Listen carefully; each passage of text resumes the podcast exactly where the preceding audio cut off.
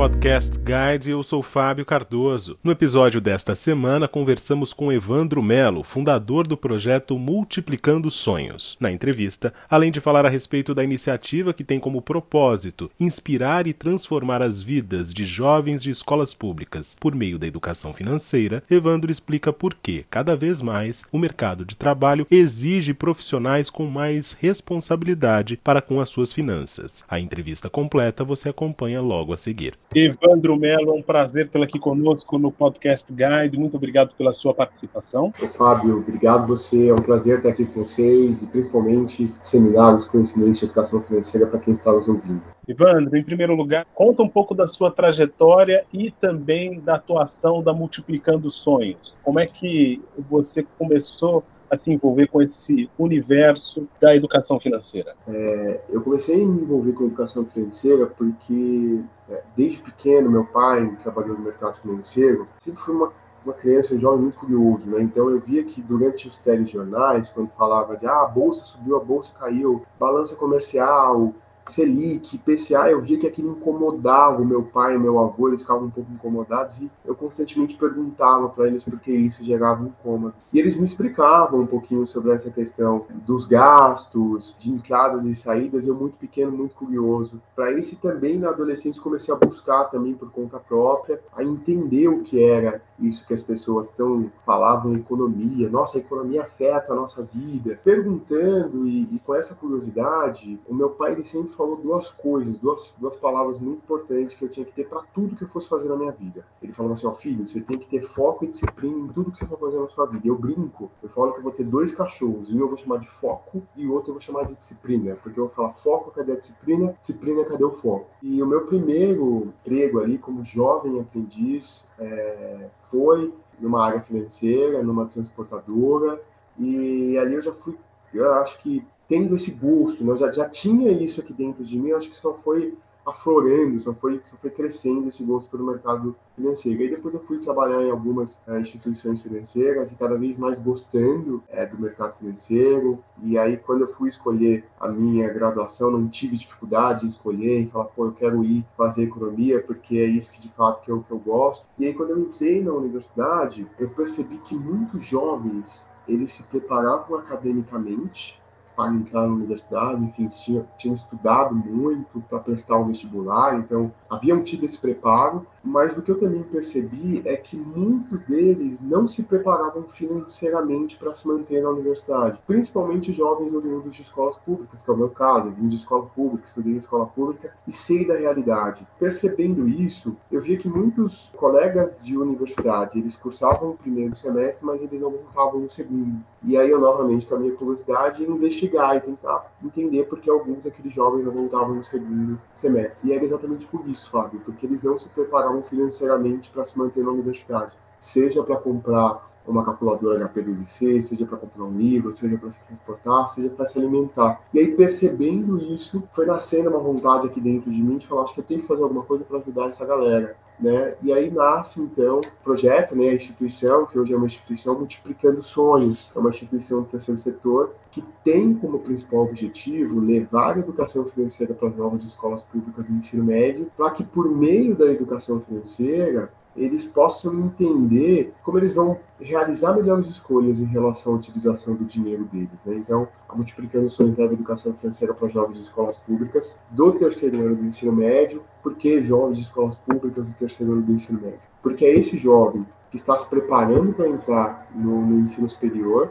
e é esse jovem que muitas vezes ou está se preparando para entrar no mercado de trabalho, ou já está no mercado de trabalho e já ajuda na renda familiar. Então, para eles vai ser muito mais assertivo entender como ele utiliza o dinheiro com mais consciência, né? Como ele faz escolhas mais conscientes em relação à utilização ali do seu dinheiro. Então, a Multiplicando Sonhos leva educação financeira para jovens de escolas públicas, para que, por meio da educação financeira, eles possam fazer essas escolhas e a gente ser uma ponte entre as oportunidades e também disseminar o conhecimento de educação financeira para que a gente forme aí um investidor do futuro e para que também a gente possa formar uma nação financeiramente educada por meio do conhecimento de educação financeira. Eu queria te perguntar, teve um texto seu publicado no estado de São Paulo que dizia, entre outras coisas, o que vai a seguir. O mercado de trabalho exige profissionais com mais educação financeira. Por que, que isso está acontecendo e você nota que isso tem acontecido mais nos últimos tempos? Conta para gente. Acho que primeiro a gente precisa entender que a educação financeira é muito mais comportamento do que falar do recurso financeiro é, em si.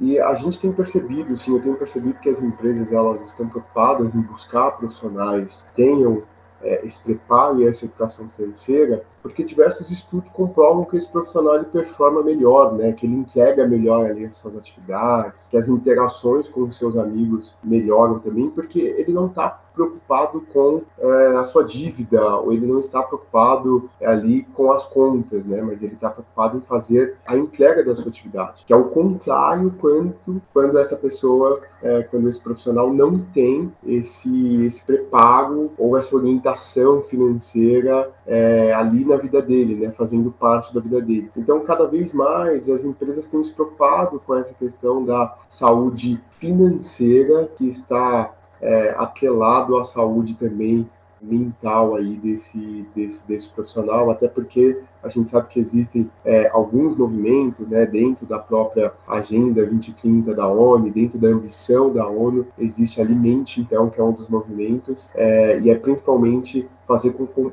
com, que o profissional se sinta bem consigo mesmo, né? E quando a gente fala de educação financeira, ele precisa, enfim, estar bem com a sua vida financeira. E as companhias, na sua avaliação, precisam oferecer algum tipo de orientação, auxílio para que os colaboradores ou funcionários sejam mais responsáveis em relação às suas contas, ou seja, para que eles possam mudar essas atitudes e mentalidades que são muitas vezes perdulárias, sem qualquer tipo de preocupação com esse longo prazo? Como é que você avalia isso? Olha, necessariamente não, Fábio. Eu acho que as empresas não, não, não, precisam. Claro que seria muito bom. Brinco aqui, eu costumo dizer que é, falar de educação financeira é tão importante é, quanto beber água, né? Então as pessoas elas precisam entender que quando elas, elas têm dívidas, elas ficam muito preocupadas com essas dívidas. Né? Então constantemente você vai ver ali os profissionais preocupados com a dívida e isso vai de alguma forma diminuir, ou seja, a produtividade, mas quando a empresa tem essa preocupação e pensa em levar é, essas iniciativas de educação financeira para sua empresa, com certeza isso vai ajudar muito o seu profissional e a própria empresa.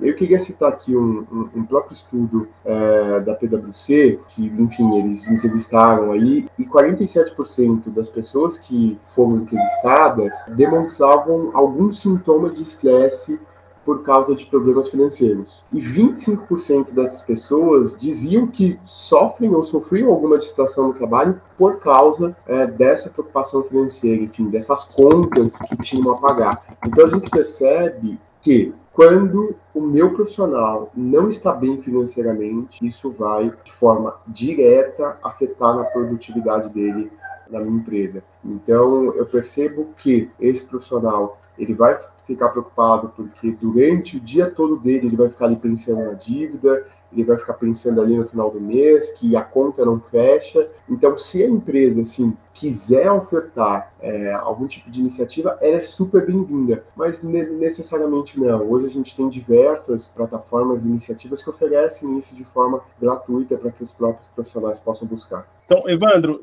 diante disso que você acabou de comentar com a gente, é, como é que os funcionários podem performar melhor, portanto, uma vez que eles têm a sua saúde financeira em dia. Você tem alguma ilustração para trazer para o nosso ouvinte? Quando o profissional entende, primeiro ele precisa se autoconhecer, né? Eu acho que esse, esse é o principal ponto, né? Então, como eu, profissional, vou me autoconhecer? Então, eu preciso entender um pouco dos gastos dele, para onde está indo o dinheiro. Fazer um fluxo de caixa, de fato, dessas entradas, dessas saídas. Fazer um mapeamento, sabe, das suas despesas. E entender ali o que são prioridades, o que são desejos, que são necessidades. Ou seja, todos nós, como pessoas, nós temos ali as nossas necessidades, as nossas prioridades e os nossos desejos. Então, entender isso. Para onde está indo meu dinheiro? O que, que eu estou gastando? Fiz um mapeamento de tudo isso. Agora eu vou entender ali o que de fato é uma prioridade, o que de fato é uma necessidade, o que de fato é um desejo. E possivelmente, é, Fábio, depois de entender esses três pontos, eu ir fazendo alguns cortes ali, né? O que é supérfluo, o que eu posso cortar, o que eu posso otimizar de despesa ali agora que eu entendi para onde está indo meu dinheiro e como eu estou gastando meu dinheiro. E também entender um pouco do próprio comportamento financeiro, né? Então, nós sabemos que a maneira como eu, como você, Fábio, como os nossos ouvintes utilizam o dinheiro tem os vieses de como os nossos pais, de como os nossos avós utilizavam o dinheiro. Isso acaba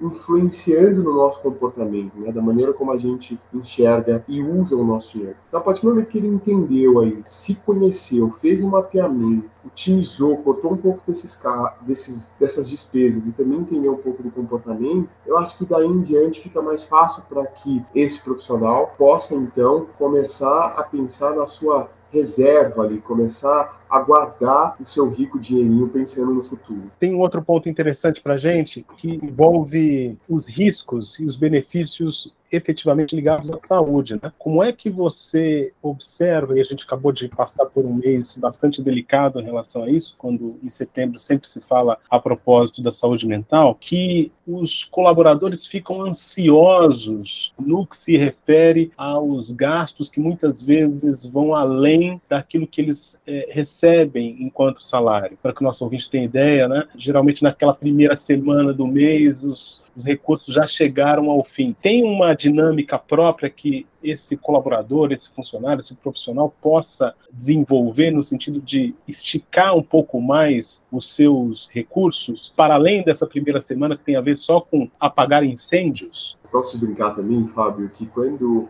o, o nosso salário, quando é o, o, profissional aí no regime CLT, ou até mesmo aquele profissional é, liberal que se programa para receber o seu prolabore em datas específicas, eu costumo dizer que quando cai esse valor na conta é aquele momento em que todo mundo se sente um pouco rico, né? Todo mundo se sente com aquela sensação de que, nossa, dá uma sensação de poder, eu posso concretizar as minhas, as minhas metas, os meus objetivos, eu posso realizar.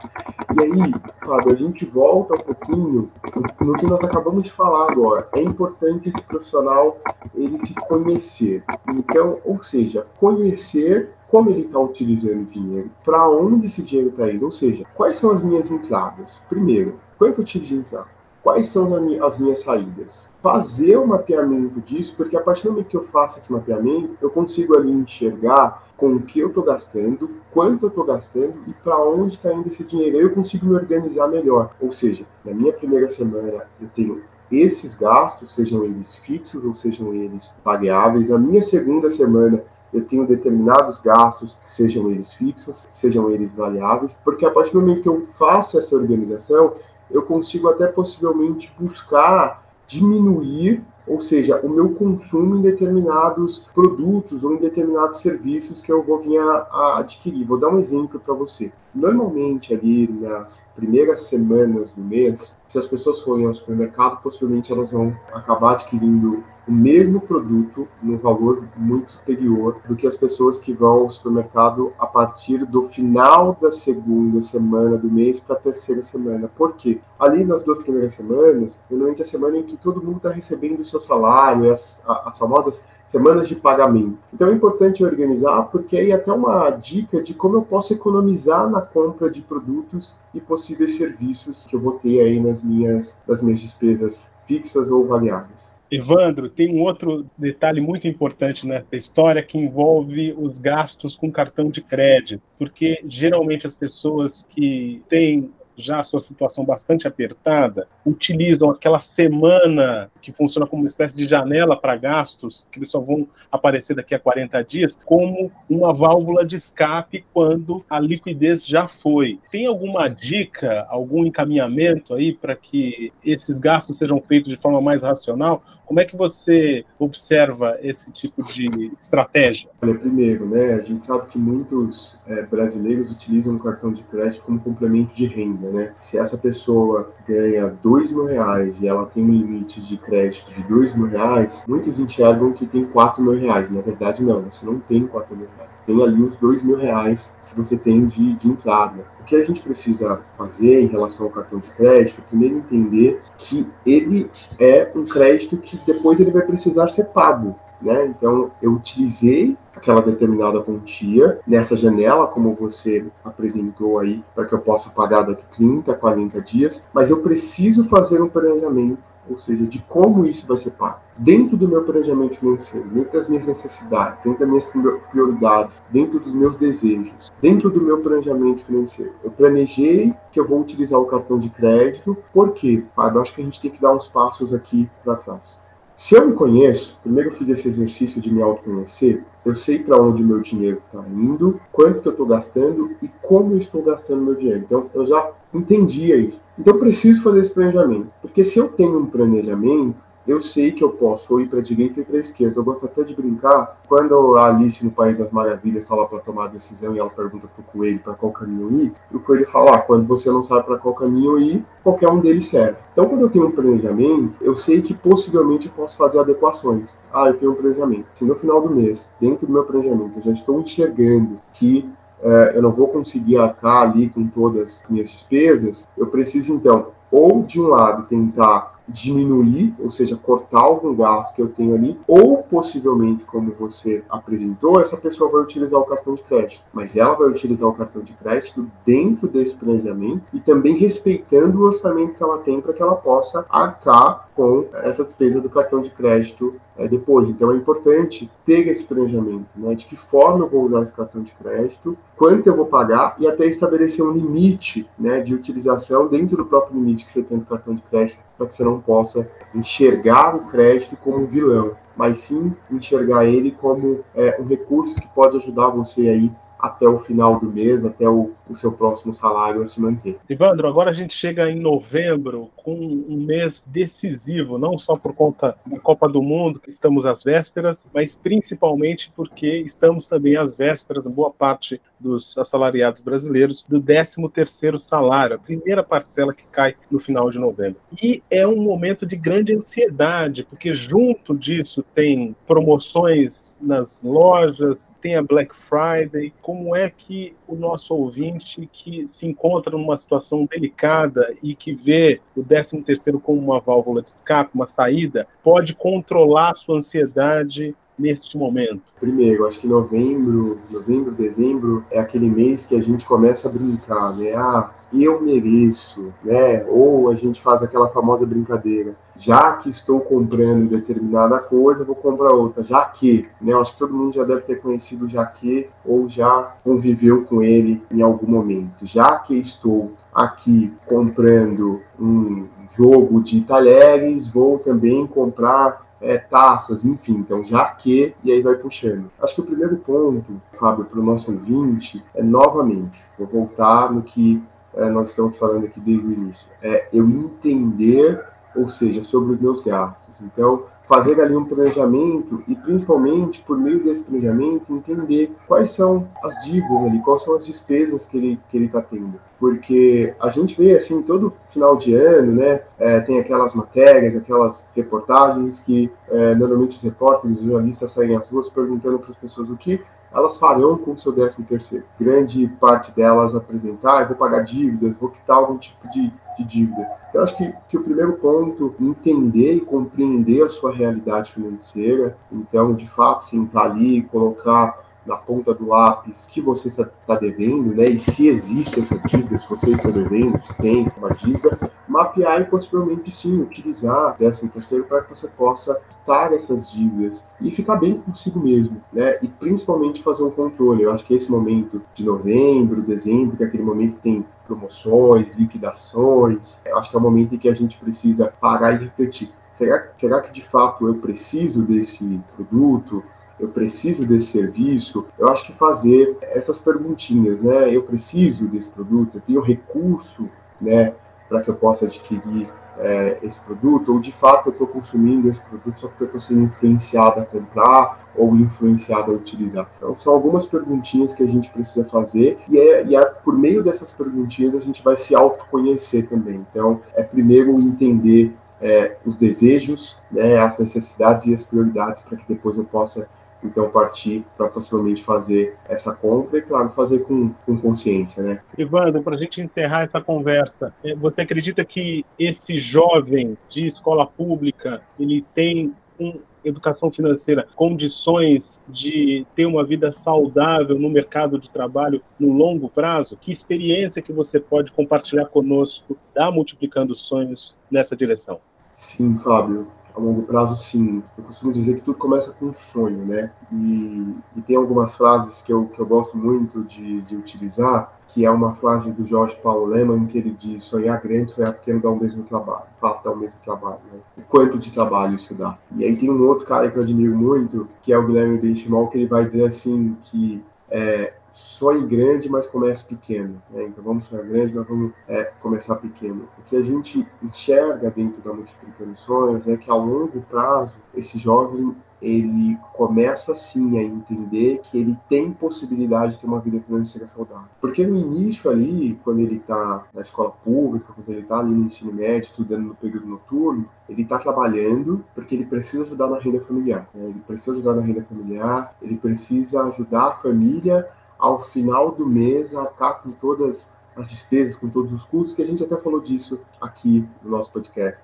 Então, a gente apresenta para ele que ao longo prazo, ao longo do tempo, ele vai fazendo essa construção. Porque primeiro, Fábio, ele vai entender a realidade financeira dele, então ele vai se conhecer. Depois, esse jovem ele vai possivelmente começar a se tornar um poupador ele vai começar então ali a guardar. E a gente fala muito em sala de aula que o importante não é o quanto você está guardando, mas é você guardar sempre. Se esse mês eu guardei 20 reais, o mês que vem eu vou guardar 50, o próximo mês eu vou guardar 200, ótimo. Você percebe que eu tive aqui a constância de guardar sempre. Então é isso que a gente passa para ele, para que depois que ele se torne esse possível poupador, ao longo prazo ele se torne um possível investidor. Né? Então, sim, ao longo prazo a gente vê isso acontecendo. A gente tem histórias dentro da própria Multiplicando Sonhos de jovens, antes das nossas aulas, eles já estavam empreendendo, né? Mas não estavam conseguindo, enfim, diferenciar o que era do negócio, o que era da própria pessoa, e acabavam se confundindo com isso. Então, com as aulas da Multiplicando, eles passaram a entender o que era deles e o que era do negócio, e aí, por intermédio disso, eles de fato começaram a compreender e a levar isso para frente, até mesmo repassar essa informação financeira para as outras pessoas, e hoje estão com seus negócios aí. Então, a gente percebe que a longo prazo, por meio do entendimento, por meio da disseminação do conhecimento de educação financeira, sim, esse jovem pode sim ter uma vida financeira equilibrada e saudável a longo prazo. Evandro Melo, gostaria de te agradecer pela sua participação aqui no Podcast Guide. Muito obrigado. Obrigado, Fábio. E vamos juntos aí multiplicar e levar o conhecimento de educação financeira para cada vez mais pessoas. Esta foi mais uma edição do Podcast Guide. A nossa lista completa de entrevistas está disponível no Apple Podcasts, no Deezer, no Google Podcasts, no SoundCloud e no Spotify. E no aplicativo O Guia Financeiro, além dos nossos podcasts, você encontra muito mais conteúdo sobre o mundo da economia em diversos formatos.